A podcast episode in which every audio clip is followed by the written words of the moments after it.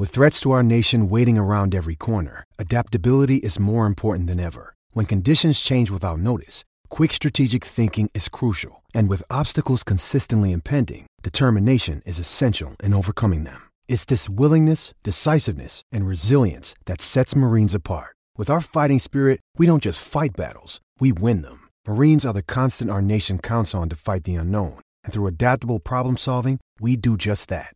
Learn more at marines.com. Berwick BMW, making a new car resolution. Start your new year in new wheels from Berwick BMW. Rotoflex, world leading biomechanical design by Blundstone. Stability meets the freedom to move. Available at participating retailers now. The run home. Uh, I, I go along. I don't. I don't like to create too many waves. As I say, good afternoon to everybody That's and welcome true. to the show. I don't. said that- I don't. yes, no, you no, did. no. Once upon a time I might have. Not anymore. I'm too old now. I don't care. But uh, what's going on with the music? What's wrong with it? Well, what the, that we started with the old and then we merge into the new again. Let's just have the new. yeah, I know. Uh, I maybe don't there know was just a, a transition. It's chaos. Well, Absolute chaos. I don't know if it's I'm chaos. going to go home and have a few beers. Someone to take some uh, ownership of all that, please, and just sort it out if you wouldn't mind. Well, yeah, I don't know. I think maybe A Rod's just um, he's gone through a very emotional Well, couple of he's- couple of weeks. In No, fact, he's had a tr- he's had a, tough day because he's been road raged. today. terrible, frightening, frightening It experience. is. It's terrifying. There's some terrif- You know what you got to do? Don't engage. If you sense there's someone on the road who's But a if moron, someone's cutting you no, off, just Andy, and you out. give him a little toot toot. No, don't. Just No let him drive. toot-toot. No toot toot. Let Well, him the drive. toot-toot, he might- you All right, might- good. Have a have a road rage incident. No, but it's a polite toot toot. It have a wasn't road- a full on. No, It no. was just a. Have a road rage incident, mate. If somebody is at the lights and they're looking at their phone and they've missed the green No, light, but if they're not- someone's cutting you off and you need them to stop it, not not, but just stop so you don't have an accident. A little polite, Papa. No, that's a, that. It matters of road safety are different. Well, that's what he was but, engaged if, but then it became a road. ra- Clearly, the bloke did not respond well to A Rod's initial toot toot. No. From well, from the moment you realise the person is being aggressive to the Yeah. toot toot, what's the point? No, well, that's what he did. He tried Get to out- back off, but get- the I- aggression just continued. Move out in the, into another lane and drive forty kilometres he an hour until the bloke drives away from you. And the bloke chased him. Get get What away does he from the do? bloke. Get away from the bloke. Let But him the go. guy's chasing him, Let him go. Don't engage. Is my well, the one hundred Can't percent. believe- Well, I don't know what you want him to do then. Just let him smash into you because you can't toot. So then what do you do? So you're saying get out on the road and have a good old Donnybrook with the No, bloke. not at Have all. Have a little bit of a, No. a little dogfight with someone on the freeway. Not at all. That's Ah, you're entitled to do it because the bloke's acting like no, a goose. you've misread, you've misread the whole situation. He's getting cut off. A little toot toot just to, so the So guy. I'm here, I'm here, I'm yep, here. good, so yep. then we should well, then we should carry on. But if the knucklehead then gets upset, gets behind you, and going right up your kyber, Ju- that's not on, Keith. What do you do? Just drive your car, mate. And Well, what- that's what he was doing. well, the bloke's up behind him, mate. The bloke's behind him. Like a metre away Yeah, from well, him. so if he's going to crash into you, well, A Rod's petrified. Look yeah, at him. that's He's what I'm saying. He's not well. He's not. He's not well now. He's he's a trembling mess, and I can understand why. All I'm saying is, once dear. the bloke's up your clacker and he's acting like a goose, you just concentrate on your driving. That's what he did do. He will get sick of you after a while. He'll go past. He'll pull up alongside. He'll flip you the bird. That's exactly and- what happened. And then let him drive Well, away. that's exactly what happened. That's not what happened. That's not what happened. happened. That's Isn't not what happened. There were other things happened. It went on for longer. Well, than only- didn't tell You me the clearly didn't hear the entire story. story. Just don't engage, folks. They, they, it- calm down. The road's a dangerous place as Mm. It it is. is. You don't need to be getting involved in that sort of stuff. And is there more and more of this? Are there people identifying more and more of this sort of Yep. angry behaviour on the right? Of course they are. I have. Why is it happening?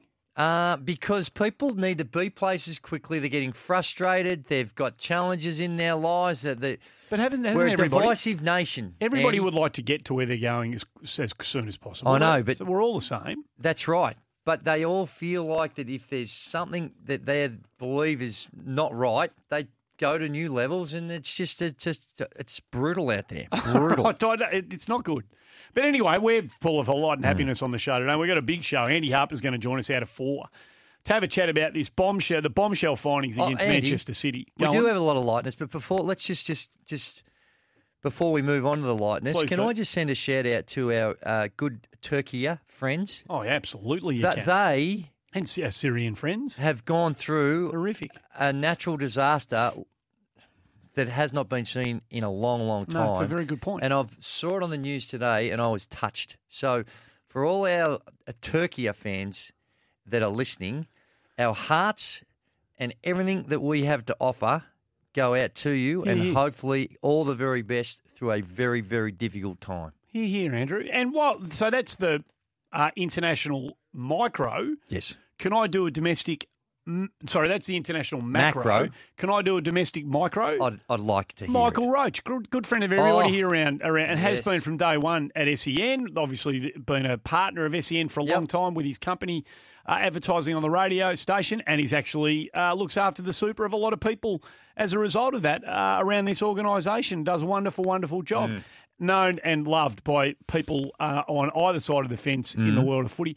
Um, had a, a pretty serious heart attack last night, and he's uh, in intensive care. So, uh, hopefully, you know that'll they're they're remarkable now that me- Medico's the way they can get people through these Yep. incidents. Um, but speedy and full recovery, please, and to friends and family of Michael Roach, uh, know that everybody at Of this course radio station's thinking about the big What fella. was his and we- nickname again? Disco. Disco, was it? of course it was. Hey, Yeah, An- yeah, Andy, for those that uh, are out there and you just sometimes your anxiety gets the better of you when you're on the road. Yes, that's why you've got to be careful. Joe has made a good point because I watched this movie, the Russell Crowe movie, Unhinged. Have you seen that one? No, I have not. Oh my goodness! Is this a road rage A type? simple little toot toot, and then old mate said, "Well, I just need you to apologise and we move on." And uh, there was no apology forthcoming, and then it was just on for young and old, and ending in a disastrous set of circumstances. see, I, I know we all want to uh, just apologise to me and, and everything will be Mm. fine, right? But don't even. Why do you need? I understand who we are and I understand people and all that sort. Of, but but if somebody's clearly unhinged, Mm-hmm. as is the name of the movie, and clearly wants to be an imbecilic aggressor on the road, for goodness sake, while you're driving your car, just let the moron go. Mm. There's no. There's no great prize to be won here No. for feeling like you've one upped a moron. Um, I do not engage like in that. smashing your head into a brick wall. Don't do it. you want to come in, in you come, no problems. But I, I take the initial point. If somebody feels like they're going to crash into you, then a, Hmm. A little, little toot is perfectly. Mm-hmm. But that's often what sets off the Hmm. road rage type behaviour. Uh, Andy Harper's going to join us. Uh, P- Peter Havey's going to join us. Now, the AFL Life memberships were handed out today, and congratulations to everybody uh, who was awarded with the various. Uh, awards, and they're all thoroughly deserved. And there's some magnificent football people amongst a lot of them. Trent Cotchin, Todd Goldstein, Josh Kennedy, uh, from the West Coast Eagles and the Blue Baggers, Paddy Ryder, Steele Sidebottom Lisa Hardiman, uh, Bruce McAvaney, Eddie McGuire, all for various reasons been handled out, handed out uh, the annual awards by the AFL, and each and every one of them thoroughly deserved. The Jack Titus Recognition of Service Award went to the historian and museum curator of your footy club, um, Peter Havey. Now, these people don't get a lot of recognition as a rule. Well, Peter Havey is coming on our show today to talk about uh, the life of a, cu- a museum curator and historian at a footy club. And, and we've learned in more recent times just the importance of, of making sure your history is well and truly documented because you never know, you might get uh, some question marks about some of your flags you might have won over the uh, course of the journey. You know, who knows if they back in 1860s, if they had perhaps had a, a someone like uh, Peter uh, on the books, yes. maybe things might be a little bit different. Well, you should ask him when he comes on as a Mm-hmm. historian and a curator of history. Mm-hmm. You should ask him what he thinks of Colin Carter's proposition Mm. that the history of the game needs to go back to 1870, not start at 1879. Mm-hmm. Uh, we spoke to Colin Carter on the show last week about that proposition that's going to be put to the AFL Commission for serious consideration. It'd be Mm-hmm. great to get somebody like Peter Havey's view on all of that. All of that's on the show. Uh, heaps to get through. One 736 Oh, and Tommy Atkins is going to join us too, by the way. Mm-hmm. Wonder whether they're doing any silly stuff. I noticed another one from the Giants. Giants are going cocoa Oh, bananas not, on not their more camp. silly stuff. Yeah, who can eat a donut the fastest? Oh, that's just boys having a bit of fun, isn't it? Donut eating competition. Who can eat a donut the fastest? So they've done brown or white rice. Glazed, glazed, or just uh, I don't know. or sugar dusted. G- just a full on jam donut, I reckon. Uh, They've done the brown or white rice separation. They've done the eat the silkworm eggs, like a plate full of them. And now who can eat a donut the fastest? They're having a great time. And hopefully someone at that footy club believes that it's going to lead them to, um, you know, greatest success and team harmony on the football field. I, I wish them all the very best. Mm. Did- did- but I wonder whether Tommy Atkins and the Well, Cats are doing well, I was any of going that to sort say, of stuff. is uh, Geelong engaged in any of that type of behaviour? Well, why don't we ask T Atkins about that when he joins us on the show? When's he going to come on? He's What coming time? on at uh, at about uh, twenty to four, I believe. Oh, well, that's something to bookmark. I would have thought so. Yes. I would have thought so. Hey, while we're in the uh, while we're in the business of um, acknowledging people, Yes. uh, the great Aaron Finch, who's just been on with Ah, the yes. pipe, uh, magnificent interview. The pipe is the master. He seems to get him. He's the ma- well. They want to be on his show. Just a couple of hours before us, unfortunately. He pinched one of ours yesterday, but Jason Behrendorff was fantastic nonetheless. So Oh, we thank him for superb. coming. I'm a on fine program. guy. He's Thank a you for coming man. on the show. Um, but Aaron Finch was available at the time, and Finch he has now retired from all forms of international cricket. And What a Mm. contribution! Is he Who- still going to be involved in the BBL? Well, that's not international cricket. No, I know, that's but domestic just, cricket. it's a okay. We full stop on that one. Right. Next question: Is he still going to be involved in the Oh, BBL? I think he probably would be. Yeah, that's a nice little retirement fund, isn't it? Just a bit of hit and giggle for you know ten weeks here and there. well, I reckon he'd be putting his hand up for the some of the international stuff, Oh, the no IPL. question- no question he- did, about did that. he get um, picked Ah, up in the no, IPL I don't draft? believe he did. No, I'm not sure He on that one. He didn't? I don't, I don't believe he did. No. Oh. Well, yeah, no. I think he'd been trending One day margin- form wasn't spectacular. He'd been trending marginally in the wrong direction, but uh, turned the clock back with his BBL 12 campaign. Well, that's it. Absolutely magnificent stuff. Uh, so, on behalf, he might be on the supplementary list that uh, gets the call up. Isn't there a Oh, list there that is they in case blokes get injured. the and IPL? stuff. Yeah, that is true. Yeah, yeah, yep, true. Um, so on behalf of all Australian cricket fans, I know uh, Finch will still be listening because he loves he loves your contributions on the wireless. Mm-hmm. Absolutely, So, does. Aaron, thank you on behalf of all Australian uh, cricket fans for all you've done. No, for, magnificent. uh, no, is. no question about that. Uh, so join in one 736 736. We're here for Berwick BMW and uh, Blundstone. Of course, this is the Jeez. tradies out for Ace Gutters Australian made built to last. What's wrong? We've got some gross generalisations coming on uh, about drivers. Go on. Um, Well, if anybody apparently, if anyone's got a good, middle-aged bald men are Oh. worst drivers ever, why are you looking at me? according to Rowan. Why are you looking And at me? And there's a few others that we, we won't mention, but yeah, no, we don't have to. generalisations popping up. Apparently, the um, Camry drivers Oh. are the new Volvo drivers. Now, I don't know what that means, but Brett and Bacchus Marsh has made a gross generalisation. Safe. Oh, W- Weren't Volvo the Volvo cars are regarded as being very safe. I always thought Volvo drivers were regarded as being particularly um, Oh, so the you know, Camry- Camry- conservative on the road. Okay, that, maybe believe that's, the point. Hmm. Maybe that's it. Maybe uh, whoever wrote that would like him to drive a bit quicker. Hmm. Maybe get out of the way a bit more. Catter says Finch is committed to the BBL next season. Of course he is. Hmm. No doubt about that. He would have spoken to the pipe about it. You and I were a bit busy in our pre-game talking about some of the big stuff going around and some of the little stuff. There's some fascinating things to talk about today. There's a few little nuggets out there. No isn't there? doubt about that.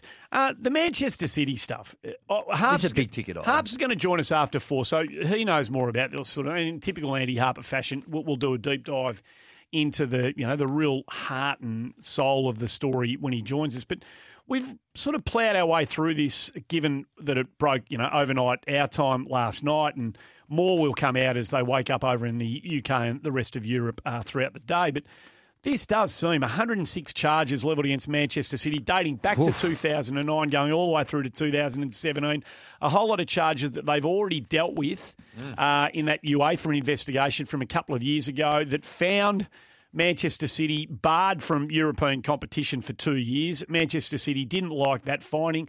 They went to the Court of Arbitration for Sport. CAS, we've heard a lot about them, and that's being revisited in the newspapers here because of what Essendon went through 10 years ago in recent times. They overturned UEFA's finding, allowed City back in.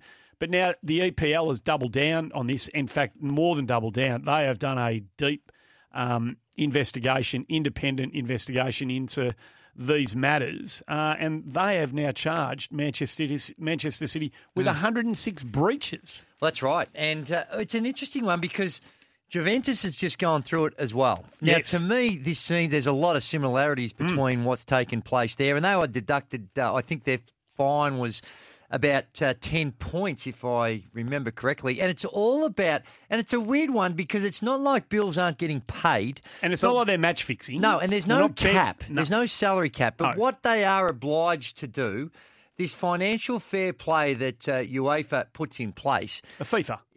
yes, Yeah, yeah, yeah. yeah, Yep. that FIFA put in place, Yep. uh, is it's about them declaring the business of each club. Every so they cent have, spent. Tell us every cent yeah, you are spending. How much revenue Yep. you get, Yep. how much uh, you, you spend, player salaries, coaches' salaries, the whole box and dice. And there's a reason for that. Well, there is, and, and it's based on the longevity of the clubs Correct. and making sure that because you've got private enterprise coming in, well, I assume it is anyway, that if a owner all of a sudden says, you know what, I'm sick of this and walks away, You don't spend beyond your means. that you still have a club. Correct. Now, I guess, and Andy, you help me out here, but with Manchester City, with their enormous wealth of their the owners, the owner involved, it's bottomless, mate. but it is bottomless. But here's where it gets a little murky, in my view. It's that there are no salary caps. There's no those other rules. Correct. And if you have a means for which you can bring revenue into the club, Yeah, well, this is being disputed by the Premier League. Mm. The Premier League's disputing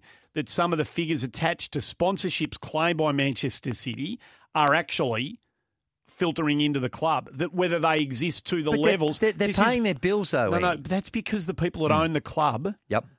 are a nation. Uh, they're a nation-owned football club. Correct. The money that the money that is paying for Manchester City Mm-hmm. is not coming from ticket sales and sponsorship.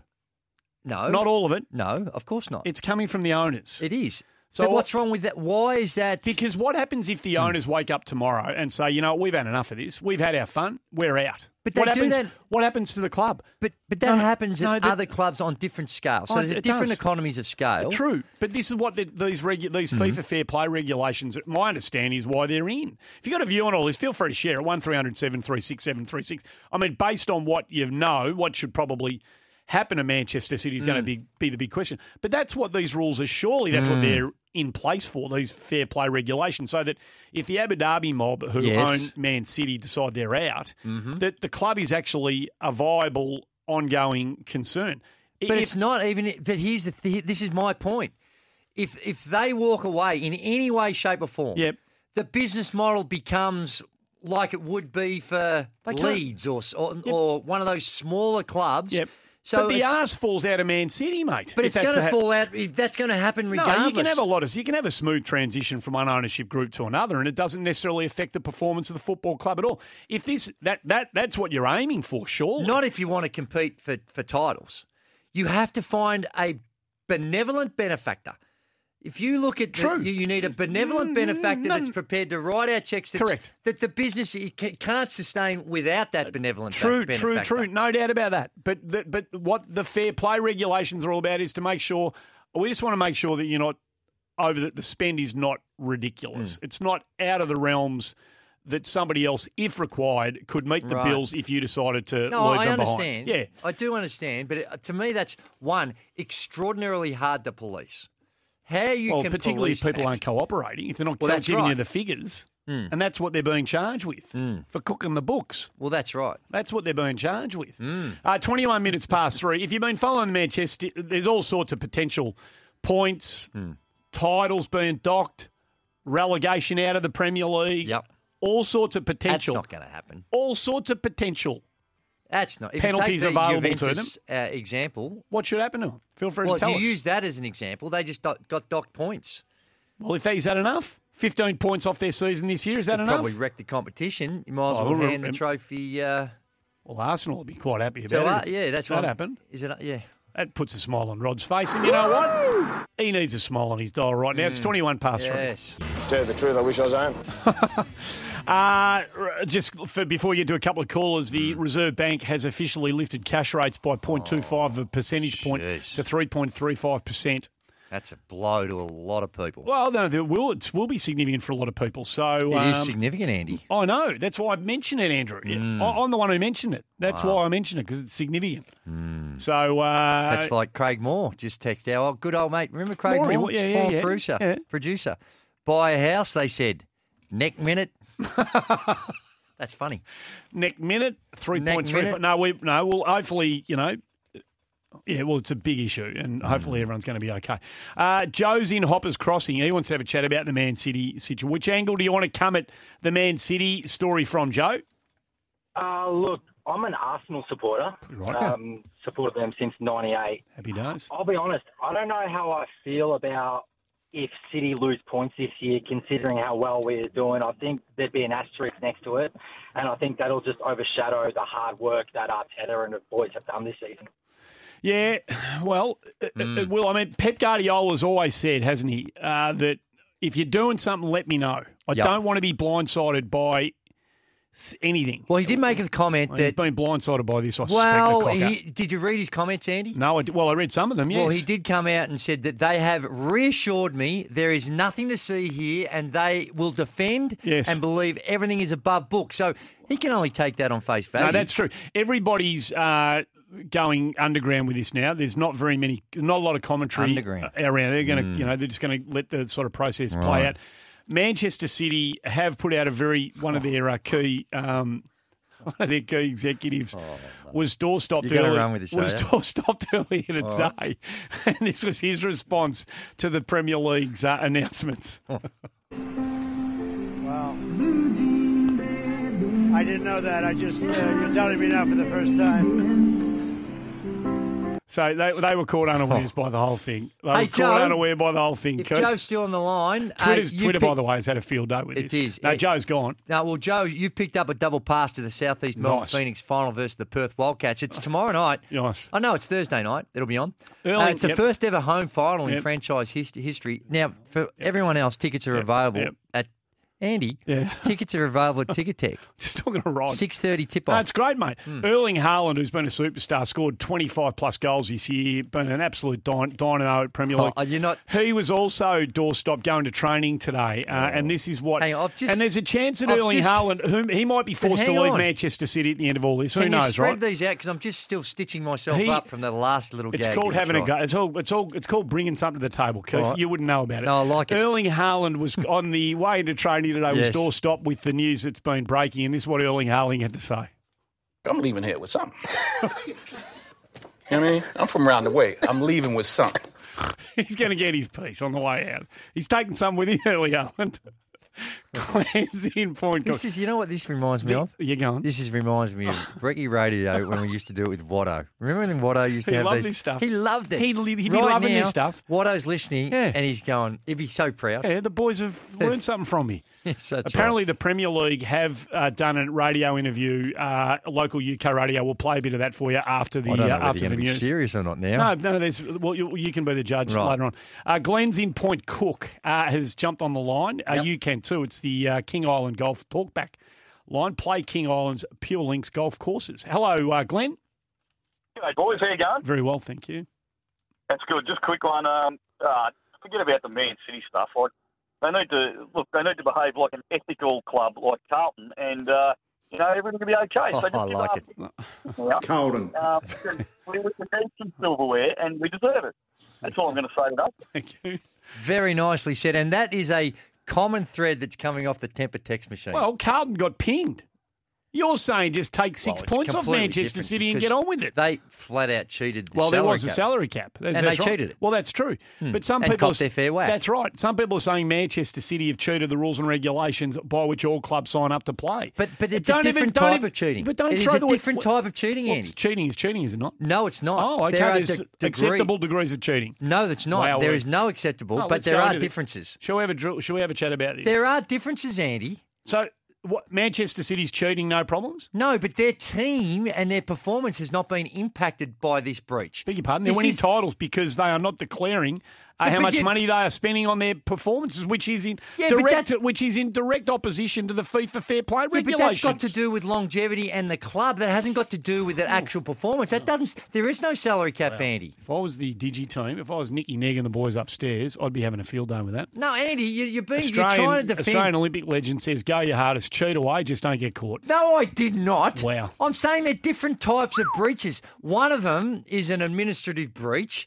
where cheap. where they where it didn't have any impact on their recruiting. It didn't stop them Well, hang on, it means they can get players into their club. That No, it doesn't. They, there is no cap, Andy. Keith, there is no cap. Keith, if they're not, if they're spending within their within their means, Mm-hmm. in inverted commas, the means that are, are, are sort of tacitly applied by the fair play regulations, Yeah. they may not be able to afford to get all these players. That they bring but to the can, club? but they're, not Because in. They made 42 million last year. 42 million pounds Yeah, they yeah, profited. Yeah, what I can't argue with what you're saying because what you're saying is not right. Not well, wrong. that's in the report that I'm just I'm- reading. It's here. not wrong. Tw- no, no, no, read? no, I'm not. I'm not disagreeing with you. Okay. but you're missing the second half of it. You're you don't you don't see that they have breached. Oh, they have. What every, no, oh, I'm not okay. disputing that. Righto. But it's Fine. a different type of breach. It's still a breach. Of course it is. Thank you very much. But it, do- it, it doesn't impact the actual team, though, Andy. Are you kidding me? I, I, unless I, how does it Because it impact means the they team? can afford to bring players in that they might not otherwise afford to bring in if they so spend. there are with- rules. Are, there are rules in place for that, is there?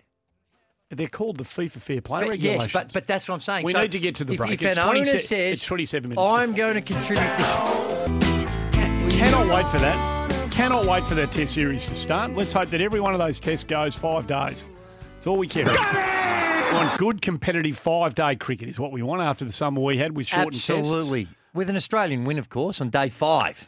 We want a day five Australian win. It'd be win. nice to lose and it. late in the day. It'd be nice to lose a test early, just to put. No, you we don't want to lose a test. No, I'd like to lose a test. No, early. you don't. I do. I That would. is And then we bounce back. And then we bounce back. Oh, that is the most. That is the most ridiculous thing that's ever come out of your. You Oh, actually want an Australian so when we were three one down in the America's Cup, that didn't add some drama to the whole. of course is, but we didn't. Well, that's we what I'm talking about. Kev. Cheering for it though. Well, I'm just. I'm not barracking that we lose it. like you are. I'm not. I'm just talking about for the drama of the series. Mm. It'd be magnificent.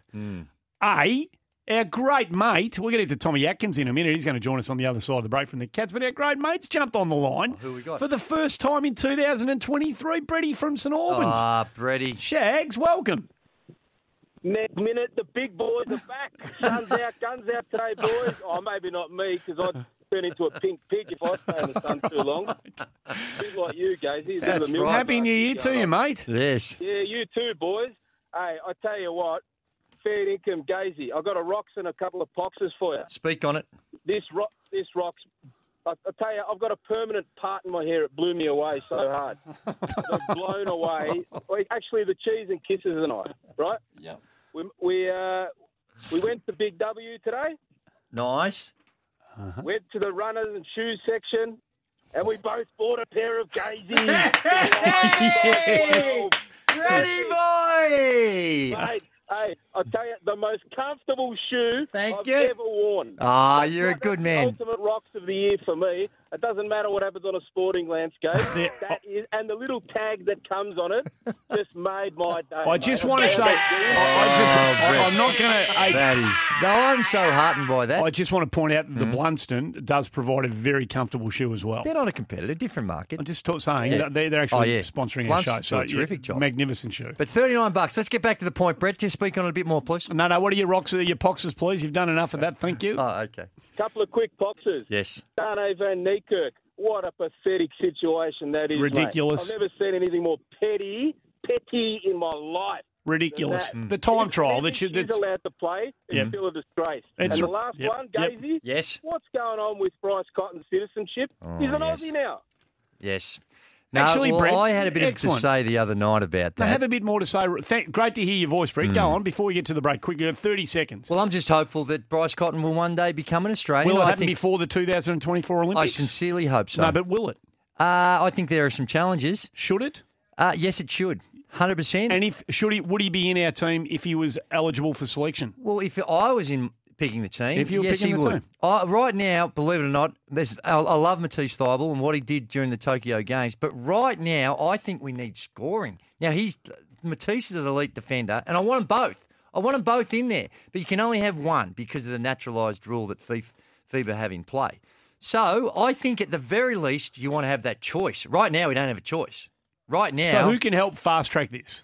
uh, well, Can anyone help the process? along? immigration department, Well, come on. What are they doing? AOC, Well, come on. Basketball Australia. Come on. All of them All get of them together. get together. Let's just get it done and give it an opportunity to happen. I think Tom. It may not happen. I think Tom Atkins would agree with you. Mm-hmm. He would like to see uh, Bryce Cotton available for Hey. selection for the uh, for the Olympic Games of 2024. And he is going to join us. And hey, Brett, Br- Brett, you're off to the basketball as well. A double Ah, pass nice. to the Southeast Melbourne Phoenix final versus the Perth Wildcats on Thursday. Where you Off gazy? go. Where the Where the gazies? Bring the wife. Couple of tickets coming your way, my friend. Love it. Great to have you with us this Tuesday afternoon. Uh, the Geelong Footy Club down in Warrnambool starting to really gear up for their title defence in 2023. Magnificent football team, magnificent football club. Some great stories in amongst the uh, those who wore the uh, blue and white hoops in last year's grand final. One of them is Tommy Atkins. He's been good enough to join us on the show. Hey, Tom, thanks for your time, mate. We appreciate you joining us. No worries, fellas. Thanks for having me. Hey, um, you we know how you came into the AFL. You know, off the rookie list, out of the you know the GFL, and and uh, uh, how have you reflected? I, I know you probably haven't spent too much time thinking about yourself, but uh, what you were able to achieve, be part of that premiership winning team last year. How have you reflected on that? Yeah, I um, it was probably it was all sort of go go go for um, a couple of weeks after the grand final. So probably wasn't until I got back from my um, trip that uh, I got to sit down and just have a think about what what those couple of weeks um, meant, and um, probably the the underlying thing was just um, how fortunate uh, I was to be a part of it, be a part of that team, and um, you know a lot of stuff has to go right for you got for your team to win a grand final, and um, yeah, especially for, for me to be a part of it. Um, you know, I was just very lucky. You say that you've come into this team, and it's an established team full of outstanding senior footballers, and pretty much from the moment you arrived, you've, you've been part of that that team 23, 12, 22, 25 games you played in your four years. What did you have to do? Did how did you go about establishing yourself at that at that footy club? Um, yeah, I think that probably the grind of being a, an AFL footballer or, or someone who's starting out in the AFL is just trying to find a spot in the team, um, and uh, that can sort of um, be in many ways. Um, you know, I started off as a as a high forward, um, putting pressure on, and then uh, when I got squeezed out for the 2020 granny, um, it was pretty obvious I wasn't going to get back into the forward line. So then you sort of try your hand in defence, um, and then from from there just um, try and stay in the team, and, and that opportunity came through the midfield. So um, you know, I'm sure there's a lot of guys throughout the league who are um, feeling that way. They just they just want to be in the um, in the 22 that play on the weekend. So you sort of do whatever you can to to get a spot. Perfect. Hey, congratulations on uh, everything you've been able to achieve. It's Andrew Gaze here. And just, I'm reading an article uh, as we prepared for the interview, and you're talking last year about just being happy to be in the 22 and uh, just having to, to battle away. Now that you're premiership player, how, do, you, do you feel a lot more comfortable where you sit in the, pe- the pecking order? Because highly competitive environment you're in. Yeah, uh, no, no way. Um, I think you'll see from the, the pickups that we had over the off season, we've got some um, quality players in, um, both in the trade and in the draft. So, um, yeah, you definitely can't get uh, comfortable at all. Um, and you know that's what makes us such a good team. Um, I think the the blokes got left out of the the AFL team um, for grand final. Um, that sort of shows where we're at as a club and um, how strong our list is. So. I think it would be an issue for the Geelong Footy Club if blokes are getting comfortable with their spots. And uh, you've going through a camp situation, been preparing. Uh, Andy and I have been touching on some real quirky uh, leadership activities. Well, I think they're leadership Team, team, activities. team building type Team arrangement. Yeah, bonding yeah, type things of plucking brown rice from white rice and eating, Eating all sil- sort of eating silkworms funky and- stuff. Yep, and uh, yep. we, we're just struggling to come to terms of how that actually kicks in. Uh, do you guys get involved in any of that quirky stuff? Uh, no, no, I don't know. Might be your imagination, fellas. Uh, none of that's been going on down here. Um, we sort of we haven't really spoken um, about the leadership side of things. We've just been visiting schools and um, trying to get around to the kids. So, um, yeah, I don't. I'm not sure how picking brown rice out of white rice translates to footy. We, we don't either. God, Tommy, you can come and join us in this studio whenever you like, mate. Can you take us beyond beyond that stuff? Uh, We hear stories about how you know Chris Scott and and you know the leaders of the footy department down there at Geelong treat you blokes with real respect. Like you're grown ups. Hey, listen, boys, beat a train. If you're going to be late, just let us know. If you have to miss a session, let us know. The old blokes, do you you know don't join us until January. Just, just get yourself right.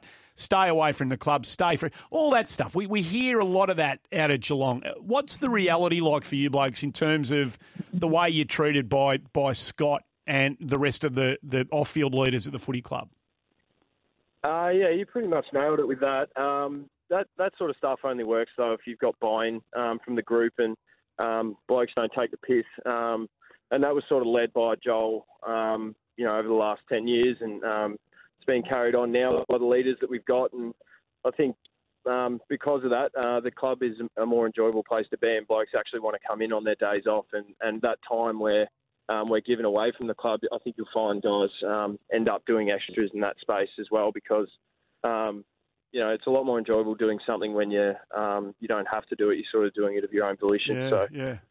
um, yeah, I mean it's worked well for us. The argument was that we hadn't won um, won a grand final, so um, I guess you could say you know what one out of however many years. Um, you know we've proven the, that uh, method right, I guess. But um, you know I think it's more about sustainability and um, you know how our playing group's been able to do it over a long time. So um, you know it's it's good for me. Um, you know you sort of get to run your own program and be treated like an adult. So I enjoy it. You you win a lot of games, mate. You Mm. win a lot of games, No and you're doubt. knocking on the door most seasons. So whatever you're doing, I reckon it works. Oh, I think they've got a pretty decent formula there. And speaking of that formula, do you do you have to reinvent yourself every year? Not just you personally, but as a team. Are we going to see any strategical changes in uh, the way you guys went about it? Because it, you know, I don't know all the, the details of what goes on, but uh, if you read the reports Uh, last you know year, most you, of them, you- mate. You're pretty hooked in. your game, You're pretty sharp operator. your game style was transformed last year, being more direct. Uh, is that going to be the case as well? Uh, um, yeah, I don't know. We're always adapting, um, especially now. I guess we're sort of seeing at the top of the pile. So um, people are going to try and figure out ways to, to take you down um, each week. And um, yeah, it's, to be honest, there hasn't been much um, much change. Um, Oh, really, wow. we've got pretty much the same core group, um, and you know what we did last year was um, effective, but um, you know we've always got to find ways to evolve um, on an individual level um, as well as a team. How's the new grandstand looking down there? Yeah. it's coming along. Um, yeah, I don't know how we'll be going to the timeline, but um, time will tell. Um, but yeah, it'll be good once it's done. To have forty thousand down at GMHBA will be pretty nuts. So um, looking forward to that. And you mentioned Joel before, talking to Tom Atkins from Mhm. the Cats who are at their camp in Warrnambool. You mentioned Joel before. Um, They don't come along very often, Joel Selwoods. Uh, i i do, you, do you notice him not being there? Uh, yeah, definitely the first couple of weeks was a bit weird. Um, you just get so used to seeing um, him around, but um, to be honest, it's it's a bit of a brutal industry, um, the one we're in. You know, I've had you sort of lose five or six good mates every year, um, and then you know you you feel it in the first week, but then you you move on and, and you've sort of made um, you know new friends from the guys that come in. So um, yeah, we definitely miss Joel, but um, you know it's just become normal now not having him around. I guess. Yeah, so, yeah. um, anyway, I'm sure he'd probably feel the same. Um, he's got Storm keeping him busy, so that's true. Yep. Hey Yeah. Tom, uh, you've got some feedback that uh, apparently that you've upset a few down there because Oh. you keep knocking off the protein balls. Apparently, protein balls are, are your go. Uh, wh- Ah, what, yeah. what goes? What you got? Uh, protein ball issues? What's going on? Uh, no, I don't know. Do I? Is it? What's wrong with the uh, occasional protein ball? No, that's right. No, No, I don't know just- why you're having a go at him for. No, You should be allegedly what do you he's- want him to go and eat sausage rolls, do you? Well, no, but allegedly he he, he might Too just many. be just being a Thieving them. bit- Stealing. No, um, yeah, I'm a bit of a. I've got a bit of a sweet tooth, and um, yeah, you can't really have any lollies and chocolate anymore. So um, protein, Protein balls ball. are meant to be meant to be healthy. So Mm, they are. um, Love three or them. four of those will sort you out. What's your what's your what's your flavour? Your, your go to flavour? Uh, peanut butter. Mate. Love yeah, it. Yeah. um, it's good peanut butter, no carbs. It's all all healthy fats. So go your worst, go your See, hardest. see, there's one I club. love There's it. one club eating silkworms, and another club's eating protein balls. I think the Let's protein, just see how they go. We'll I just think see the how protein balls make just- a bit more sense. We'll just see how they go. Hey, the, do you want to tell us who's on the silkworm? no, it was the That'd be Gi- good it was the Giants. Yeah, They they put it out on their social media stuff, so yeah, they're, they're having a go. Mm. Donuts and all Right. sorts of stuff. Yeah. Hey, uh, mate, enjoy the rest of Warrnambool. Uh, we can't wait for the real stuff to start. Thanks Yes. for joining us on the show. All right, thanks, fellas. You're a good man. Yeah, Tom. Atkins from the He's Cats. a beauty. Welcome back to the show. Great to have you with us on this beautiful Tuesday afternoon. Now, we started the show, in amongst a whole lot of other stuff, talking about this Manchester City situation, and you know, it's obviously a you know serious concern, and who knows how it's going to Mm. Well, play out. Well, we well we kicked around the fact that nothing may happen or something may happen, and we'll wait and see just how that tug of war and arm wrestle plays itself out. Andy Harper knows much more about uh, the likelihood of what might happen than the you, that you and I do, and he's been good enough, as is always the case, to give up his time to have a chat about. Hmm. Another big story in the world of football, Harps. Thanks for joining us on the show, mate.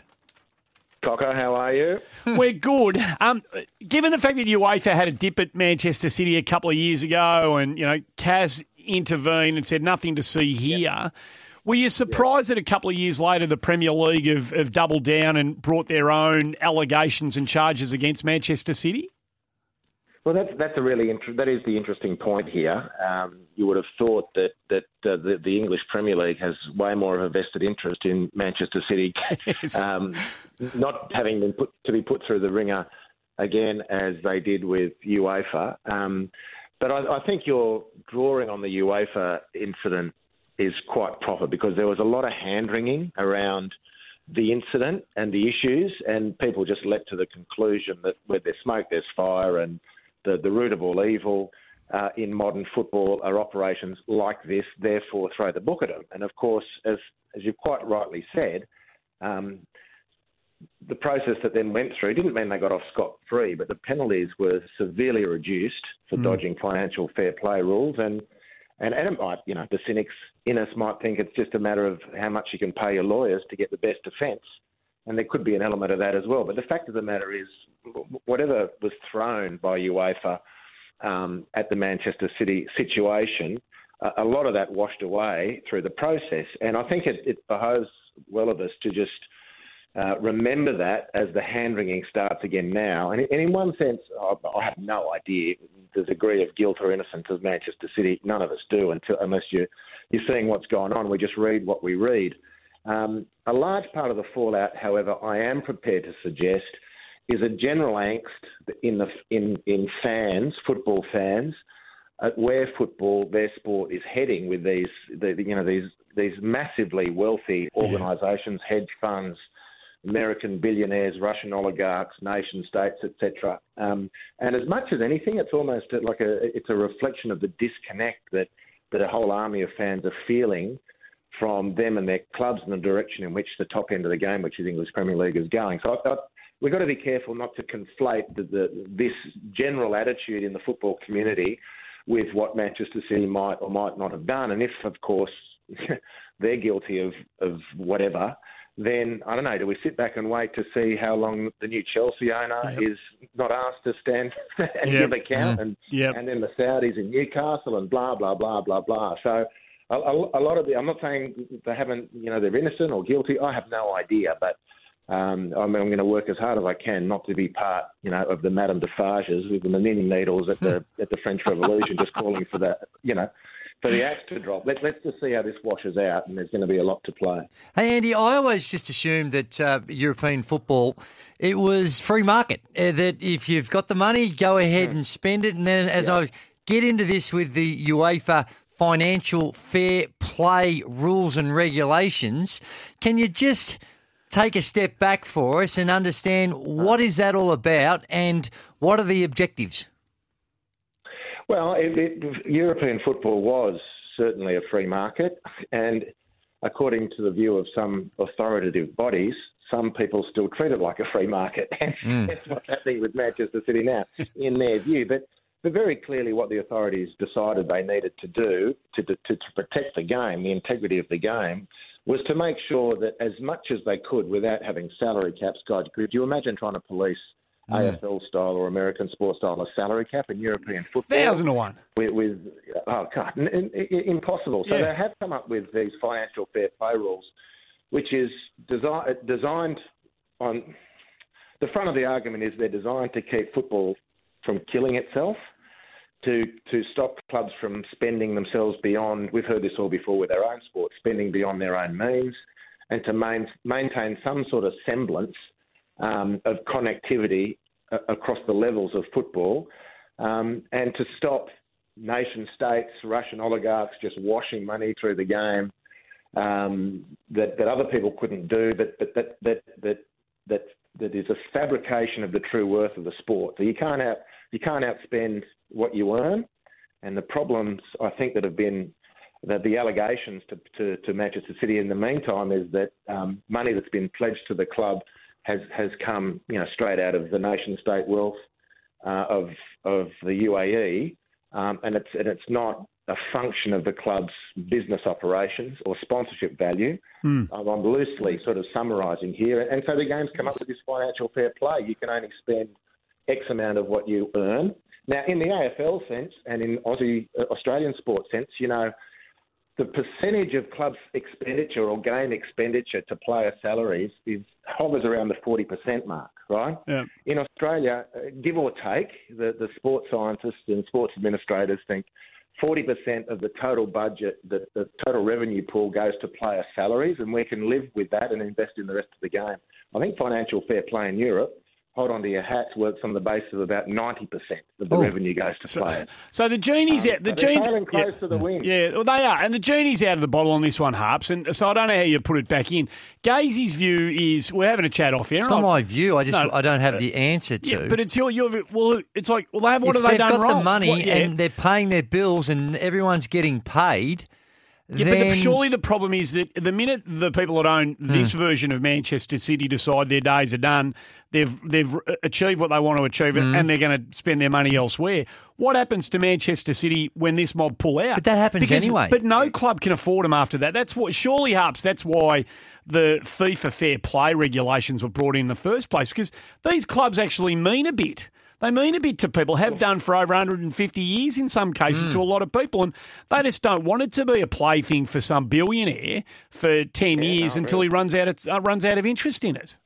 or, or interest. No, look, I agree with that. That's that's that's tapped into the into a deep sentiment, and we saw all that, of course, with the European Super League. It's an excellent production on Apple Plus television. Not that I'm spruiking, um, you know, subscription television here or streaming services, but there's a, there's a really brilliantly produced um, four four series, four part. Uh, series on the war for football, which which highlights beautifully produced, and it highlights exactly this nexus between the, the inexorable direction in which the game finds itself heading, with this massive money coming in, against the historical interests of the fans and the connection of the fans, and the huge the, the huge protests that came with those announcements scuppered the deal. I don't think it's killed it completely. They're still working on it, and indeed, Juventus, Barcelona, and Real Madrid have refused to accept defeat. Um, you'd like to think they're still the soldiers running down the beach at Guadalcanal 60 years later, still firing their weapon, thinking the war's still going. Mate, that one's done. Let's, let's, let's hope that's, let's hope that's the case, but it's not quite gone away yet. And, and look, this is football. Potentially, this is football's version of the subprime housing market that blew the global financial crisis into reality in 2008. You know, speculation, confidence, speculation, inflate the market here, prices to players there, and it's the point at which you jump off that elevator. That's what these businessmen have to measure. And then what are we left with? So So we- game, and this is what Hmm. the authorities are trying to wrestle with. So for you, Gazy, Mm. is that worth bearing in mind? Oh, I mean, absolutely is. And when the longevity and the fans and Yeah, what is yeah. left when, but they're all doing it just on different degrees. You could say the same about those that, but but ultimately the bills are getting paid. The bills are But getting paid. I understand if that. you read the No, no, I if you underst- read the article in 2021 22 they yeah. profited forty two million Well, well, the- pounds. part So of they're the not prob- like the clubs going to the Scheisenhausen. Well, well, part of the problem is they're probably getting paid more than what sits on the books. Right. This is the whole problem. They haven't been Mm. cooperative. Well, Andy, how, how with the, with these though? Uh, what are the penalties? What is the likely outcome Oh. for the breaches that they've made? I have no idea, but the highlight, the, the headlines that have been running today are sensational in the extreme.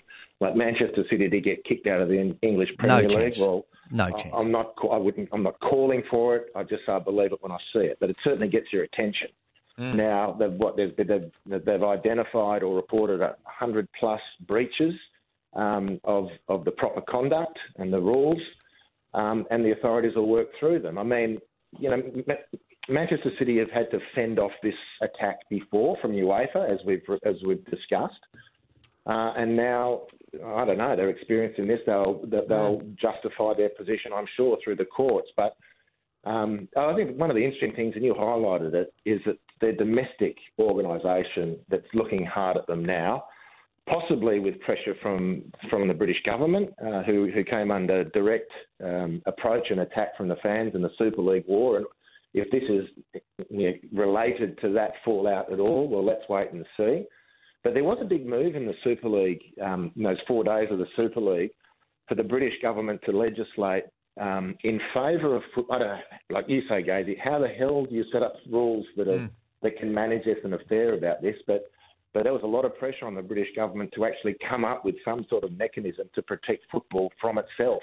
Mm. Mm. Um, and may, maybe this is all flowing on from that. Four-year investigation. I mean, there'd, there'd be highly experienced and, and credentialed professionals who've been building this case to mm. put Manchester City in the dock. And in response, we can guarantee that Manchester City will have equally adept um, defence prepared, and it's, it, it is going to be popcorn chewing viewing. Yes, it Is will this be. the, is yes, it will be. is what's happened here uh, the same as what's happened? Uh, is it Juventus that they've gone through the same? Is it the same set of circumstances? It reads very similar. Yeah, it, se- it seems to be. Um, and when you mentioned to, as I have done, um, the, the Juventus situation recently being dock points, and, and their first response is, well, this is this is the start of the get square for the European Super League that that was launched and then collapsed. And Juve, as I said, are one of the three clubs who've yet to concede defeat on this. Barca, Real Madrid, and Juventus uh, have yet to concede defeat on the European Super League. Um, the, the simplest way around this, without it being simple at all, is for people just to realise we're, we're not allowed to spend so much money. This Yeah, is that's ridiculous. spot Like, on. Player, players getting paid five hundred thousand pounds a week to kick a ball around. I mean, it's ludicrous. No. Uh, it's exactly right. And as we said before, the genie's out of the bottle. So if this is designed, if all of this is designed to put a cap on all of that harps, or maybe even try and get a bit of the journey, you know, back back in where the journey came from, uh, good luck because this it's it's actually out of control and I it's don't, I don't know how you do it. No, I really don't no. how do it. no, and it's not sustainable. You At the end of the day, it's not sustainable. It isn't. You know. And you know, if if uh, yeah, I, I think I'm going to speak on behalf of the mass of people in the world, particularly people in Australia and secondary, tertiary markets for football, but still part of this global um, movement. If there was some reticulating financial system where if the if the big guys come in, the, the oligarchs and the billionaires and the hedge funds and this and that, and they want to tip money into the top end of town, then there, there needs to be a commen- how about there's a commensurate tax that then goes back into the bottom of the game around the world to fund coaching and development, etc. Because at the moment it, it's all getting sucked up to the top, um, and that's the English Premier League, um, and and that's not necessarily healthy because this is the biggest sport in the world with pretty much every every country on the world contributing contributing to this business. Now, in a business sense, this is their defence point. They say we're the ones putting on the show, we should get the money. But I don't think you can just cut away the top so-called top 10, 12 leagues in the world and say that that, that they're not connected to the rest of the pyramid. They most certainly are, and they should contribute back to it. And, and the Super League saying that, um, as I learned watching that series, that they were going to put a, some sort of percentage back into the game, and we've heard all that before. Well, let's see if they do. Good luck with Harps, that. we're scratching the surface. You're right. Uh, popcorn at the ready. Uh, this is going to go for a while, and there's going to be some uh, some juicy moments along the way. Thanks, as always, for joining us, and uh, we'll all watch this story play out together. We appreciate your time. Meanwhile, Cocker, let's get out to the A League and enjoy some life. football. There you go. That's what we're all Nice. about. Andy Harper joining us on the show. 23 minutes past four. Nice to have you with us on a Tuesday afternoon. Johnny, we'll get to you in a moment. There is some uh, breaking news out of the UK. Oh, you had Um, to go earlier. Premier. League uh, official has been interviewed Oh, no, he on UK Talk Radio just- about the Manchester United situation uh, and the Premier League's uh, response to it. Uh, we'll give you here's a bit of that interview. Yeah, enough really is enough. We've been unequivocal about that, and, and so now we're taking a stand. How will you take a stand? Well, we've been unequivocal, as you know, so now we're being both unequivocal and robust. Well, that will show them, but how? Well, then the next time it happens, we'll be clear cut and unambiguous by doing something about it internally. And then the time after that, we're going to take drastic action. So, not the next time it happens, but the time after. Unequivocally, yeah. And, and they won't be getting away with it. Our message is crystal clear. In two or maybe three times' time, you will be sorry. And so, what will you do in two or three times' time? We'll write an unequivocal tweet saying, stop Hmm. doing this. And then if it happens again, I'm sorry, but we'll have absolutely no choice but to write another tweet. And what will the tweet say in two or three times' time? It'll say very robustly, enough is enough. Thank might you. even put Enough's enough. Thank you. Yeah, stop it. There you go. That's uh, strong stuff from the the uh, EPL there. Uh, that was, of course, uh, that wasn't real. That was the exploding heads. Just in case anybody out there on Twitter, they're worth a follow. And That's good been a- effort by you. Thank you. Just They're bring a really little bit of something else to the table. Yeah, you know? yeah. It's unusual to have somebody on this program. Uh, on this side of the screen, actually contributing an idea or two to the show. You're joking. I'm not joking at all. John's on the road. Clearly, you haven't been listening to the quiz. In time, we'll talk about Andrew Gaze. So- and, Thank you. So and just on the think quiz. that he was a myth. Thank this you. is how committed he is to the quiz. Last week, just to take you into a bit of the backroom operations of the Don't show. you dare. I will. I will dare. What? We're, we're, we're thinking about the quiz last week, and you hadn't come up with any questions about. I had. and, uh, well, well, well, just let me tell the story, and then if the story's wrong, you can dispute it. Uh, we're about an hour away from showtime, so have you done your questions yet? And you said to Benny Lyon, just get the AI thing to spit out ten Australian sports questions. and so Benny Lyon goes, did, did, did, in the AI thing, uh, give us 10 Australian sports questions. Well, three of the first five, the answers were wrong. And you were going to go to air with that as a quiz. Now, is that true or not? Is that, that true? is completely. No, no, that's what happened. Ben- no, no, hang on. Ben That- Lyon, come no, in no, here. No, no, If he's no. about Listen to to say- me. That, that, right. That's what happened. But you took Oh, it out you. of context. Righto. So I did said, let's check the AI thing and let's see if it can bang out ten questions. I was, I had the questions. Hey, let's go to Johnny on the road at So, 26 so uh, sorry is the word you're looking for. Not to speak. If I speak, I am in, in big trouble. sorry is the word you're looking for. Why, why because I- you completely just misrepresented what took place. If you need me to quiz get Ben went. Lyon into the studio, Just because everyone was on the temper text machine was just raving about the quiz last Oh, week. Ken. Okay, don't take it to heart. Johnny's- Your jokes have fallen really, really flat. John's on the Comedy ro- bits aren't landing that great today, fellas, but love the effort. 447. Thank you. Love the effort. Take it on board. That's love the effort. Lousy It's all about the effort. outcome. Johnny's on the road at 26 past four. Good afternoon to you, John. John Boy. Yeah, thanks, boys. I'm just waiting in case guys you need to add something else before you reintroduce me again. Thank uh, you, Andy. John. Thank you. Outrageous, John. Stand by. Um, just in regards to the EPL saga, I reckon you're you're on the money there about the um the let the genie out of the bottle. But I, I just wonder, Andrew, whether or not that means that your club and mine uh, could that mean that if Man City get punished and they get severely punished, even though it might not be the most severe, could that mean a title or two coming our way? Because if uh, if they get their championship taken away, doesn't it go to the second place? Well, yeah. No, that won't happen. I I doubt that's, No, I'm with you on that. Not going to happen. I don't think that'll happen, but it is it is a potential penalty. It could be for this year. If they fall No, no, out, no, and they, they a- Champions League could be in jeopardy No, this it's a year. potential if, for penalty. where they finish. Well, well, I know you may know They're not more. retrospectively going to take. Well, you know you may know more than several of the people that I've read uh, over in the UK who are experts Well, in I this don't know field. what you're reading with. Maybe but they you're are reading saying that this is this is a potential. I can read without my glasses. As a matter of fact, Well, you're Uh, missing this some is- words. This is a potential. They can be stripped of. They can lose points this year. They can be stripped of titles, and they can be relegated, according to the print. This true. is all, and, and it's all without appeal. That is true. Which was the. This is the vast difference Hmm. than uh, the UEFA finding a couple of years ago. Now you may have other information No, that no, I'm no. unaware of, but that is that is what is being No, that's- speculated about. In fact, Craig Foster. Craig, you, you don't think it's going to happen. You don't think it's even likely to happen. This is what Craig Foster had to say about what, what might happen to Manchester City. Um, I'd boot them out. Yep. Um, provided that these things are proven. Um, you know, it's it's clearly been systemic. It's been hidden. They have not uh, been transparent.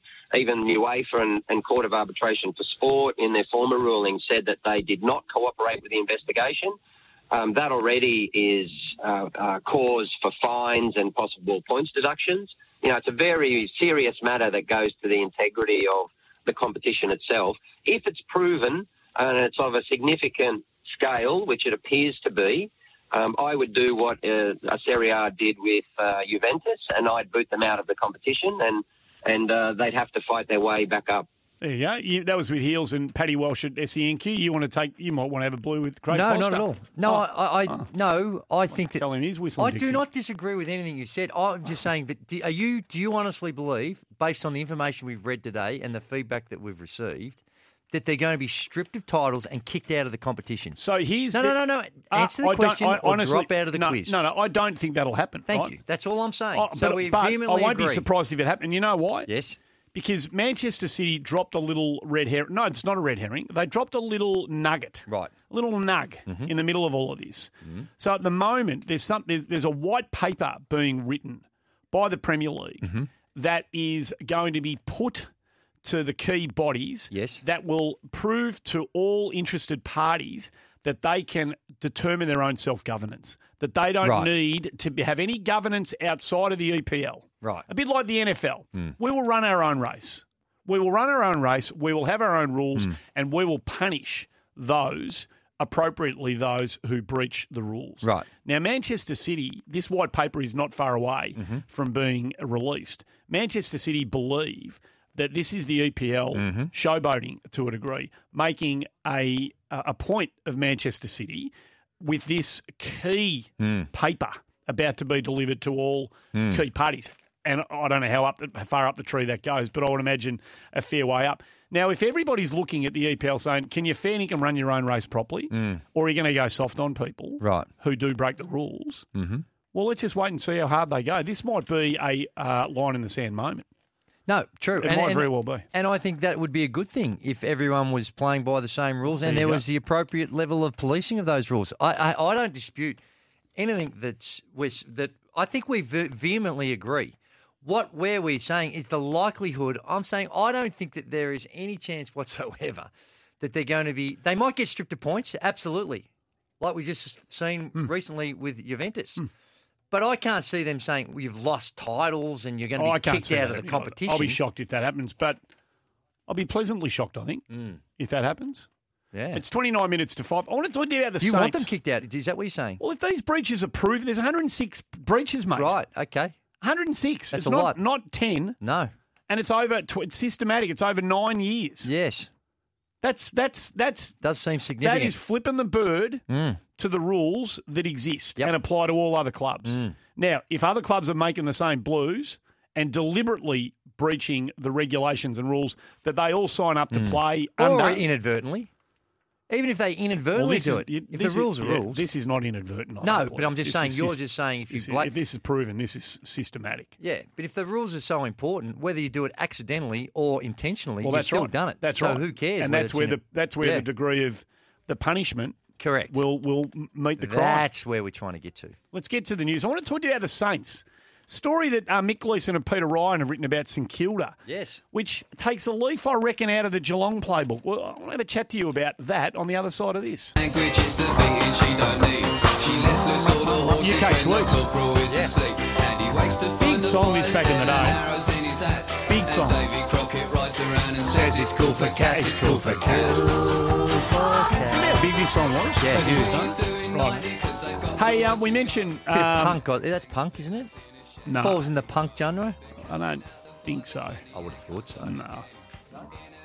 Um, we mentioned uh, our well wishes going out to Mick Roach and his friends and family at the Yes. start of the show. Roach's had a heart attack, and we wish him all the very best. Some other sad news: Tony Burke, who will be a name known uh, to a lot of sports fans, particularly in this neck of the woods, was a magnificent racing rider for the age, in particular, for a very long period of time. Much respected. Um, uh, friend and colleague of many, many people who went through that organisation um, when it was a very, very fine newspaper. In fact, probably the finest of them all. The broadsheet. Probably the finest of them all in this fair land of ours. Um, passed away today. So our thoughts and condolences go out to Tony's friends and family. Um, I mentioned this story that's in the Age. Mick Gleeson and Peter Ryan, two fine journalists, might I add, uh, who do top shelf stuff. We spoke to Tom Atkins before, and Geelong's made this real habit of looking after its own backyard and investing in its own backyard and not turning up its nose at players who are doing, you know, their work in their own backyard. You know, we've, there's some celebrated stories in that regard that have been, you know, Tom Stewart, of course, and Tom Atkins, and they've gone and got Ollie Henry back to the footy club uh, this year. And even though it's only 70 Ks down the road, they- they're really playing their hand strong in that regard. Lifestyle, close to home, where you grew up. Um, you know, that sort of real Geelong DNA. They, they want to mm-hmm. play that. Looks like St Kilda, according to this story that Mick Gleeson and Peter Ryan have written, are going to do the same thing. They want to make sh- themselves, St Kilda, the first port of call for kids who are coming into the draft pool who are from the Mornington Peninsula or the southern suburbs of Melbourne. And they mm-hmm. really want to make themselves the club that if you are, you know, have been picked up by a club elsewhere and you want to get back to family and friends and back to where you grew up and your own neighbourhood, uh, they want to make themselves the club Yep. for for those. Finn Callaghan, Josh Sinn, Ben King, Mhm. f- for example. If you're looking for examples of the types of players we're talking about out there who have been recently picked up and gone elsewhere, do you like the idea of this? Is there a is Well- there a, is there a is there a card to be played along these lines? There is, but I think it's less than like a regional team like Geelong or an interstate team. Mm. Because you can come back and still be back into familiar surroundings Mm. and play for many other teams in this state. So it's it's nice, and I think it has merit. And they're they're living by it. When you look at uh, they've recruited ex Carlton first round pick Yep, Liam yep, Stocker yep, this true. season, so they're actually putting into practice now. Whether that's coincidental or not, but uh, I I think that if you can develop any type of association geographically with a region where you have that affinity and there is a comfort level, then absolutely it's going to be another thing that you can hang your hat on in that recruiting process. I think in this instance, it's not going to be as significant of a of a uh, feature as compared to some of the other teams, but it's still, if you put your effort to it, it still would have some bearing, perhaps. Can, you make it significant? Well, how? Because okay, you-. I'll give you an example. So Geelong, Geelong, just using them as the example that's operating now, they they did take Tom Stewart and they did take Tom Atkins. Yes, they were playing local footy in in the Geelong area, and they took a punt on those blokes. Based on their own intel, hey, we've got a couple of blokes who have been overlooked. He won at twenty three, Mm. one at twenty four. They're in our backyard. They're, they're playing in our leagues. They're going well. Hmm. Now, okay, they've been overlooked in a couple of draft years, but they're going pretty well. Yep. We should take a punt on these blokes and Yep. bring them in, even if it's on a rookie list. Bring them in on a rookie list, see how they respond Mm-hmm. when they get into our environment. If St Kilda's fair income about this, and they've got their facility down there at Moorabbin now, they've invested Mm-hmm. tens and fifty or sixty million bucks in that down there. It's where the Sandy Dragons are based. It's where the VFL uh, Sand- Sandringham Zebras are based. They, they've got all of these players in the catchment in that Mhm. area. Take a punt. Well, I take think- a punt on a couple of these blokes. But Andy- if, if there's a couple of players who have been overlooked, Mm. don't just look for the obvious ones who are first and second round draft picks. Take a punt on a couple of these blokes and see if, Mm. and then you get everybody thinking, oh, they are really committed to what they're But- doing here. But Andy, I I think in our circumstance, in the context of Victorian teams, I know what you're saying. You're agree going with to you. do the same if they're in the west. If if there is a kid in the western suburbs I in that same category, you, you're going to have the same type of lens because you want the best kid. I understand that. I understand what you're saying. Of course, they're going to look for the best talent. But if they're fair income about this, if they're fair income about making themselves representative of this area, well, I think this. if you've got okay, here's an example, right? If you've got a kid uh, over in Melton who's going well, and you've got a kid in Beaumaris who's going well, and they're both 22 and they're Mhm. playing in whatever leagues they're playing in, and okay, the kid in Melton, you might have him a whisker in front. Mm-hmm. You're looking at a rookie draft. Mm. He'll pick 35 in a rookie draft. Mm. The kid in Melton, you might have him one or two spots on your draft board higher than the kid in Beaumaris Mm. or Mentone or or Blairgowrie. You know what? From a draft perspective, Yeah, in, in something like the take the kid from your back at the. So, oh, Andy, I think they'd already do that. well, when I think this well, is I more. I think this is what they're declaring they're going to do, Keith. Well, I think that, but I think they'd already do that right now. Even now, if you're talking about a draft kid, this to me is more about because of the draft, we've lost someone. We've lost someone like the King brothers. And Well, they got one how can we, like, excuse me, the other King Yeah, brother. yeah. So, how can we bring him back? And to have an extra incentive that you've invested in those kids at a younger age, you've already built that connection to them Mm-hmm. through your club. And now we've got another tool to get that kid that everyone's looking for. Here is going to be the point of difference for us because you've seen us. You know our culture. You've been in our program with those other leagues that, that get somehow gets to touch the AFL team. That is where I think the big incentive is.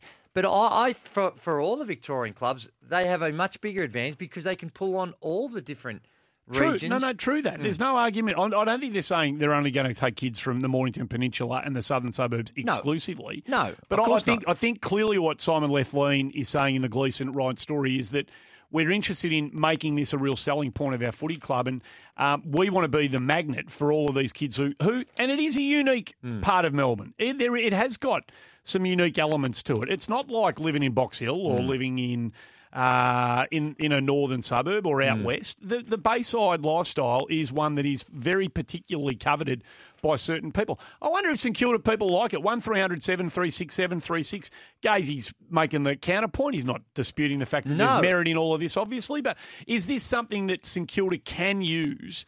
As some sort of leverage in either getting kids back, should they be taking a punt on one or two players every year from that area? Is it something that they should be spending time and energy developing? If you like the idea of it, um, share your thoughts. One 736 736 13 minutes to 5. Before we get to a couple of calls on this St Kilda story, uh, story Scotty and Yes. Jamie have jumped on the line. You got a bit of uh, feedback on the uh, on the 40 Winks temper text. There's a lot of feedback, and, and this sort of summarised, I think, the bulk of the feedback. And this is from uh, 420. I'm a Saints member for my whole adult life, paid for myself and my wife and the kids. I don't care where they find these kids from. I couldn't care if we find them in China. Just give me a flag, FFS. Fair enough. Oh, I get that. I get that. I understand where that bloke's coming from. And that's that's pretty common. Okay. Scotty's in Seaford. I wonder whether he thinks the same thing and feels the same way. Good afternoon to you, mate. Uh, g'day, fellas. I was just, uh, I think they had that opportunity when they built that new club rooms in Belvedere.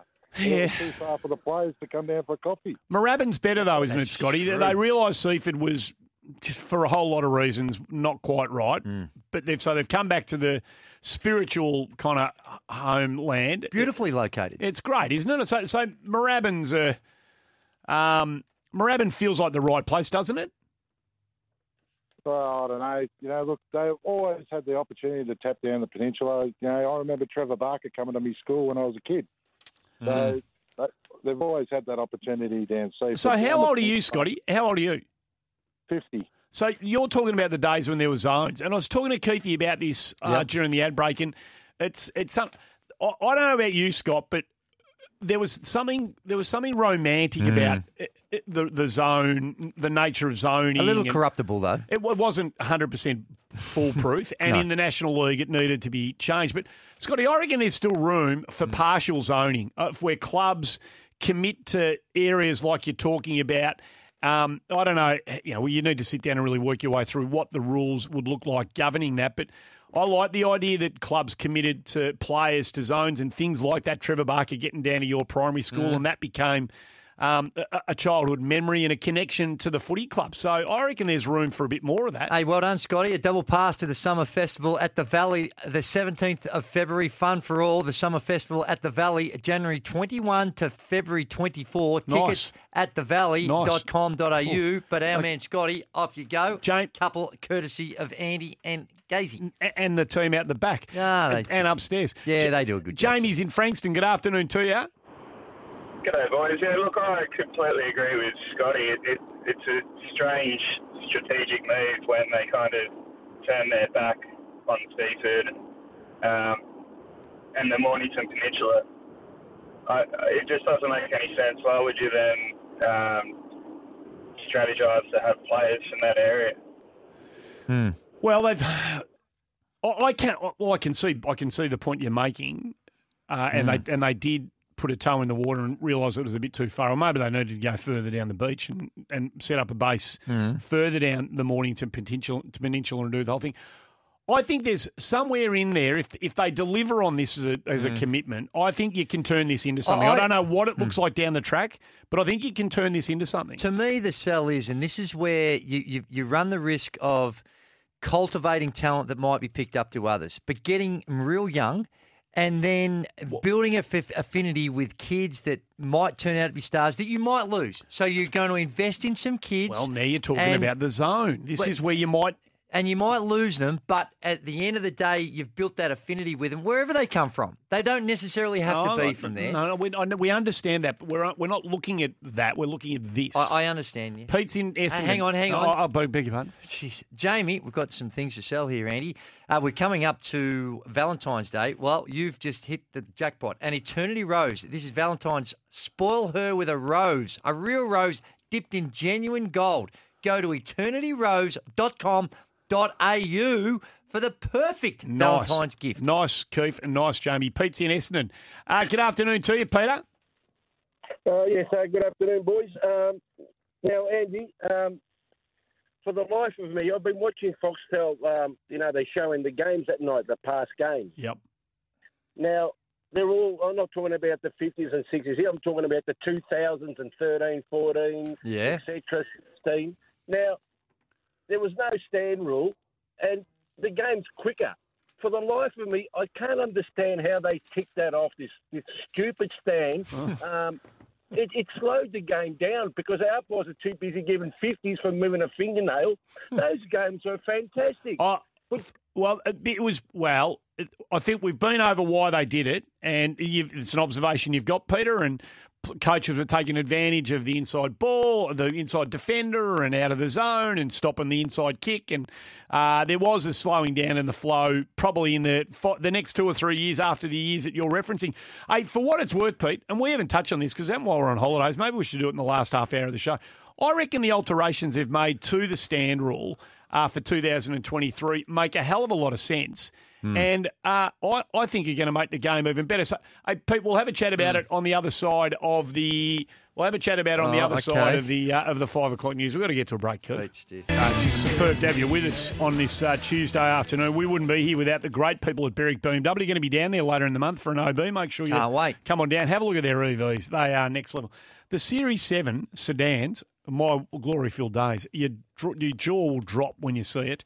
Uh, so the great people at Berwick BMW, great to have you back on board. Book your summer service today at Berwick BMW. And Rotoflex by Blundstone, stability meets the freedom to move. Uh, Peter Harvey about to join us, the um, historian at the Hawthorn Footy Club. But Trent in Kyneton has jumped on the line. Trent, Yes. why have you called us, Trent? Trent, are you there? Oh, don't tell me he's dropped out. He has. Oh, Trent. Don't tell me he has. Is he dropped out? Trent's dropped out. He called because he heard The secret he sound. heard this.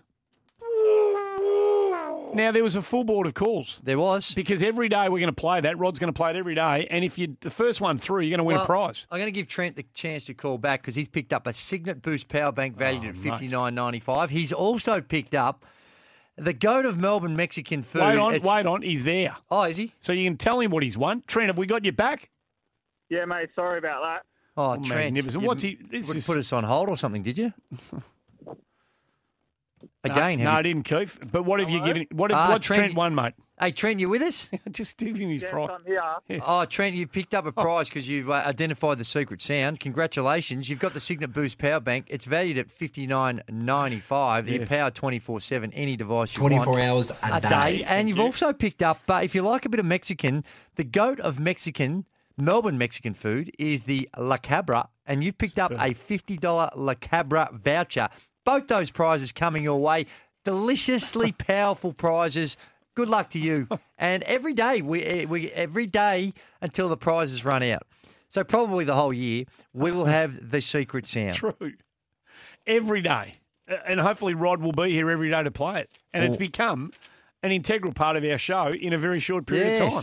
People look forward to it. Hmm. It's like the little hook in the old Jeff Hook cartoons that we mentioned last week. Yes. Yeah, every morning you'd get the sun hmm. and you'd look for the little hook. Where's he got it this week? Some weeks were easy to find, others were not so easy. It's not a, it's not a novel idea. A lot of programs do it, but not with the style tell you that what, we deliver. Pete Harvey is going to. He remember the hook in the Jeff Hook uh, cartoons in the uh, in the Herald back in the uh, early days. He's been contributing to the Hawthorn Football Club. Well, officially since 1978. probably uh, from an emotional perspective started before that. The AFL Life Membership Awards were handed out uh, today. They're all announced. And, and principal amongst them all, and coveted uh, as it should be, is the Jack Titus Recognition of Service Award. Uh, it's awarded to people who go way beyond the call of duty to contribute to their footy club. And Peter Harvey has done that as the historian uh, and museum curator of the Mighty Hawks, and he's been good enough to join us. Hey, Peter, thanks for joining us on the show, mate, and congratulations. Well, thanks, buddy. It's great. Was it? Uh, where did? What was when you first heard that this award was being uh, handed to you? What was your reaction? Well, Gil McLachlan actually rang me up about a month ago. Yes. And uh, fortunately, I recognised the voice on the phone, and I uh, we ended up having quite a chat for about ten minutes on the start of footy in Melbourne and uh, the Hawks Museum. It was really good. That's great, mate. Fantastic stuff. How did you get into it? So you started back at Hawthorn in, officially in 19... You, your CV, your list of uh, your commitment to the Hawthorn Footy Club has been put out by the AFL um, alongside the you know, announcement of you being the recipient this year. Outrageous. The Hawthorn Footy Club research at the MCC, VFL and state libraries, you started back in 1978. Why? What was your... What was your, your hook into the Hawthorn Footy Club? Oh, when I was in grade three at Highton State School down at Geelong, um, Mum put a Cornish card in my play lunch, and it happened to be Butch Pryor. This is back in 1949, and that's Jeez. when the love affair started. And Mum was a full-on cat supporter, and uh, years later we found out that Mum kept the Geelong cards and gave all the other cards to her kids. That's where it started from. Just felt it might sound uh, uh, odd, but it was the brown and gold colours that Butch Pryor was wearing, the brown Guernsey with the gold V. Now, what can you tell us about Butch Pryor? Well, it got the, the, the Butch Pryor story. Um, well, he was uh, he kicked, he topped the goal kicking at Hawthorn for three years in a row there in the late forties, and he played through to about fifty-two. Um, and then years later, uh, we put an ad. This is when I was uh, uh, hunting uh, a Maybloom's Guernsey for the uh, club collection when we started up the museum at Glenferrie. Um, I put an ad in Hawk Talk, and uh, Butch Pryor's wife rang me up to say I was teaching at the time, and uh, she rang me up while I was in class and said uh, that I uh, had my facts wrong. Um, uh, at that time, at, the, at that time, Hawthorn had forgotten that uh, they were christened the Hawks in 1943, and they just assumed that um, they were the Hawks in 1950 when they went to the vertical stripes. And uh, she rang me up to say, well, she's got a Guernsey that matches the description, but it was a Hawks Guernsey. Hmm. Um, and uh, that that uh, and then she, she brought it in and presented it to the museum. And so uh, my childhood hero, when I was about six or seven, um, uh, what would that be, 60, uh, 50 years later or something like that, I met his wife and uh, she passed over to the Guernsey, which uh, to this day is our oldest Guernsey in our collection. Um, it was from 1949. Oh, Gee, what a love it. beautiful That's a story. great story. Well, leads into my question, Pete, and that was when you go through and uh, you look at all the the incredible history of the Hawthorn Football Club, and when you're doing the research to do all this, what's the thing that that jumps out the most? Is there something in particular that Hawthorn fans have perhaps uh, don't focus in on uh, enough, or is there something, uh, a little bits of information that that, that maybe uh, has excited you when you've gone through it all? Uh, well, I, I, I did a lot uh, setting up the hard way, the book for Harry Gordon, Yeah, although Harry wasn't on board at that time and back in 84. He came in later. And Hawthorn, um, at that time, only wanted to write their history book from 1961 when they won their first flag. Mm.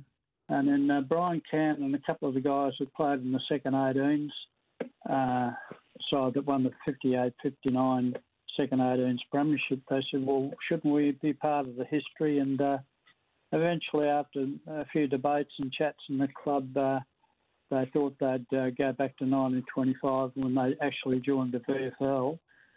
Uh, and then the mystery was uh, at that time they thought Hawthorn initially started in 1873, uh, and that proved to be uh, not correct. Uh, we actually started in oh- uh, 1902, and um, we played our first number of years in the Metropolitan uh, Football Association till 1913, and then joined the VFA uh, for nine years. And uh, that part of Hawthorn's story was completely forgotten or wasn't kept a record of. I, I put a lot of that down to Hawthorn never had any success.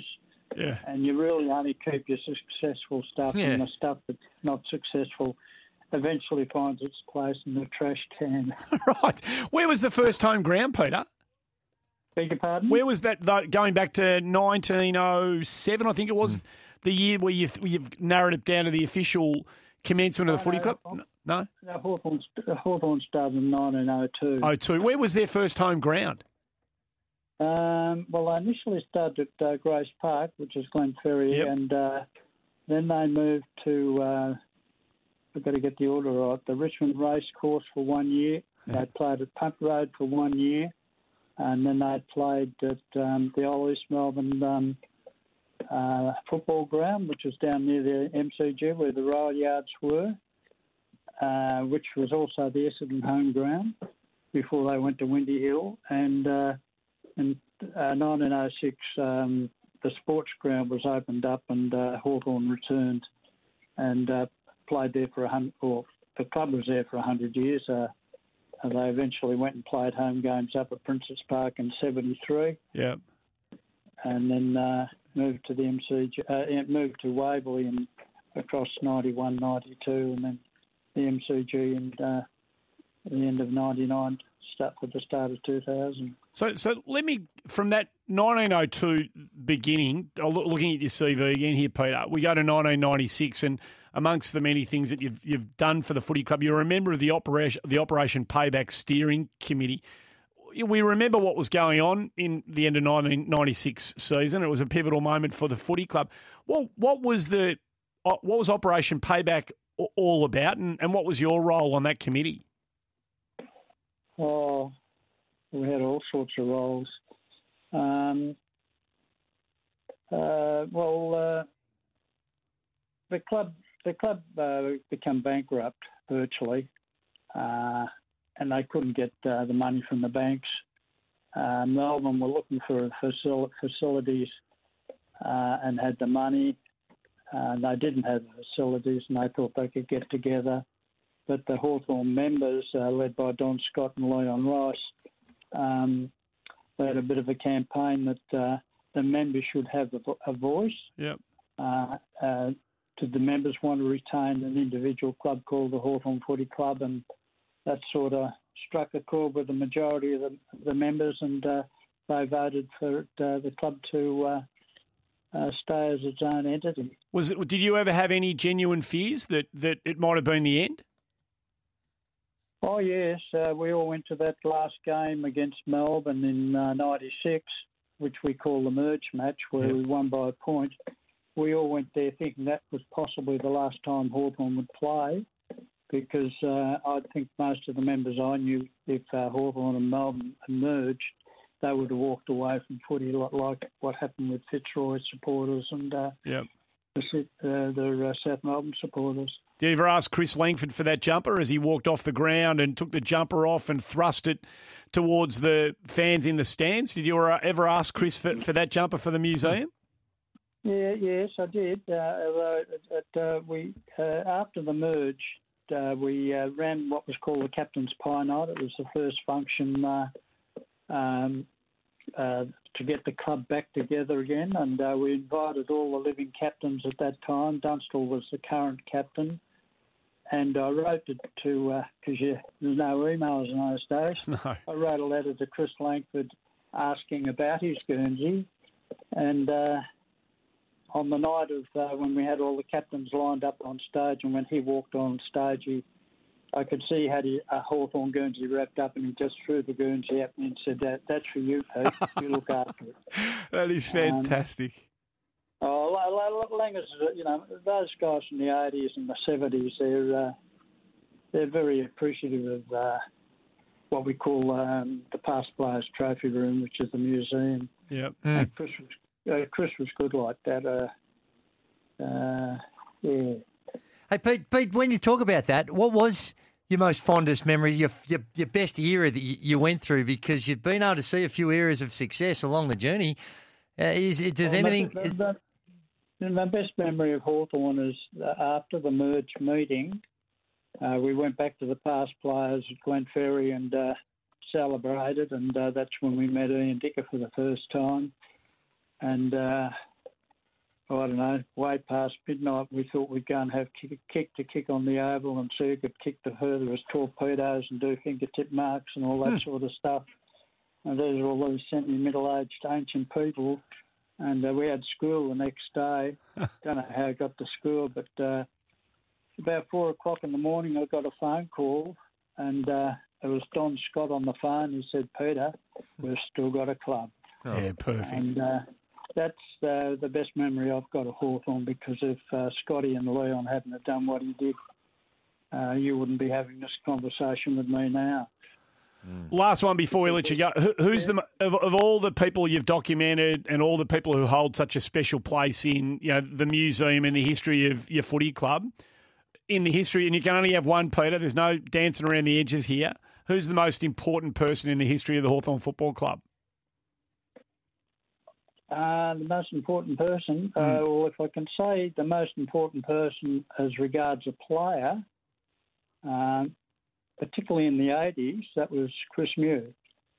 Uh, Allan Jeans used to delight in telling Dermott and uh, and uh, Dipper that he actually would, on a Thursday night, put uh, Chris Mew's name up at centre half back and then build a side around Chris.